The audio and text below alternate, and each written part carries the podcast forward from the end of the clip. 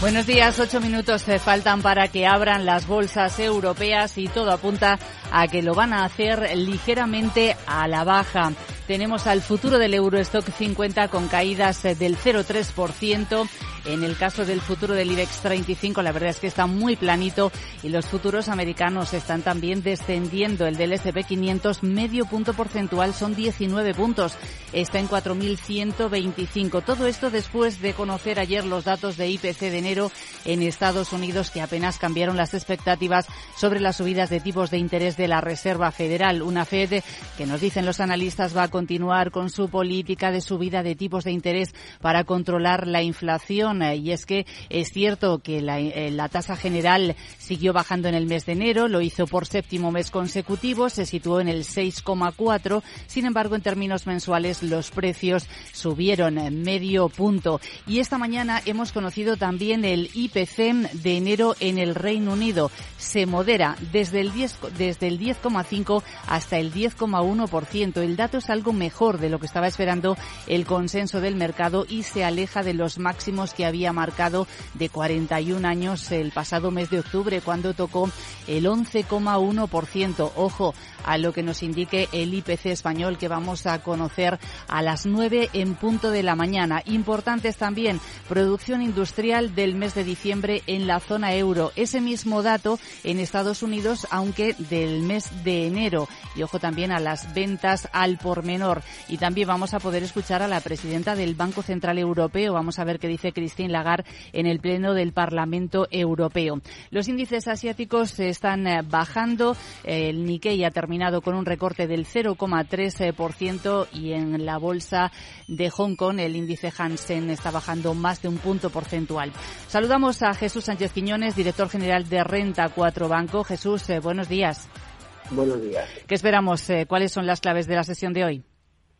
Hoy las bolsas europeas van a abrir con caídas, eh, vigiliendo aún el dato de la inflación americana, que sugiere que el proceso desinflacionario que mencionaba Powell se modera en Estados Unidos y garantiza que los tipos van a estar altos durante más tiempo de lo que se estaba esperando. Aunque hubo una cierta caída de la tasa de inflación fue superior a lo que se estaba esperando, tanto en la tasa general como en la subyacente, y aunque se haya dejado de los máximos, todavía la energía sigue eh, aportando inflación y la vivienda eh, también.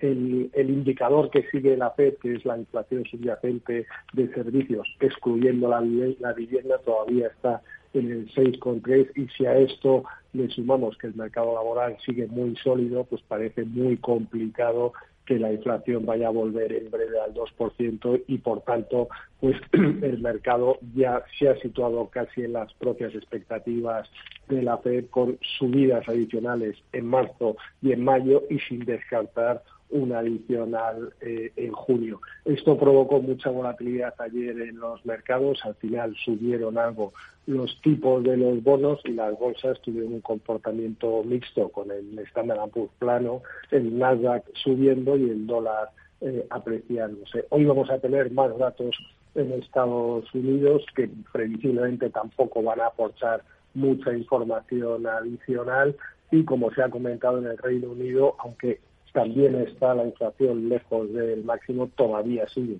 por encima del 10% y por tanto es pronto para decir si el Banco de Inglaterra puede dar por finalizadas las subidas de, tipos de interés. Y eh, vamos a seguir estando atentos a los resultados empresariales que se vayan conociendo en el caso de España, Naturgy y Aedas Home, que se conocen a lo. Jesús Sánchez Quiñones, director general de Renta 4 Banco, gracias eh, como siempre por ese análisis eh, de preapertura y feliz jornada. Muchas gracias. Días. Por cierto que ha abierto ya la bolsa de Estambul eh, después de cinco días cerrada tras los terremotos que han sacudido Turquía y lo ha hecho con subidas del 5,8%. Echamos un vistazo también al precio del petróleo, hoy con bajadas, entre otras cosas, porque han subido mucho más de lo previsto los inventarios de crudo en Estados Unidos. Eh, tenemos al Brent en 84,45 dólares el barril, al crudo ligero americano en 77,90 y en las, el mercado de divisas, según las pantallas de XTV, el euro frente al dólar en 1,0705. Y hoy tenemos eh, varias referencias empresariales eh, que vigilar, entre ellos ese macro pedido que ha hecho Air India a Airbus y a Boeing. 470 aviones. Estamos ante el mayor pedido de la historia de la aviación comercial. Eh, para el caso de Airbus son 250 aviones, lo que pide la aerolínea India.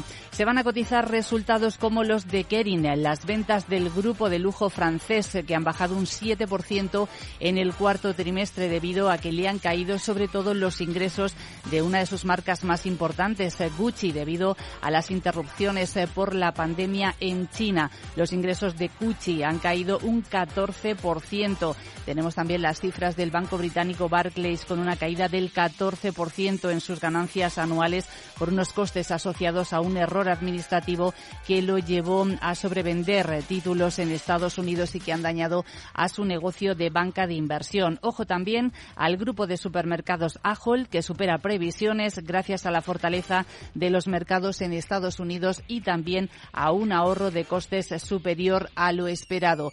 Y miraremos también la cotización de Glencore que va a distribuir entre sus accionistas 7.100 millones de dólares.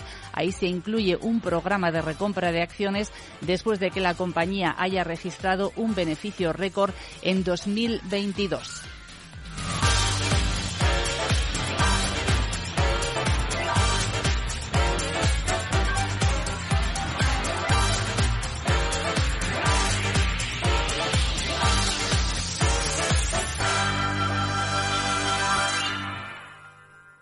Hey, asistente, ¿cuál es el mejor fondo de inversión del año? Hay aproximadamente 54 millones de resultados. ¿Quieres que los lea? Buf, mejor que no. Puedes seguir buscando entre millones de contenidos, pero un asesoramiento de calidad solo te lo dará un especialista. En Renta 4 te ofrecemos un servicio de asesoramiento gratuito siempre que lo necesites. Entra en r4.com y descubre cómo te podemos ayudar. Renta 4 Banco. ¿Quieres más?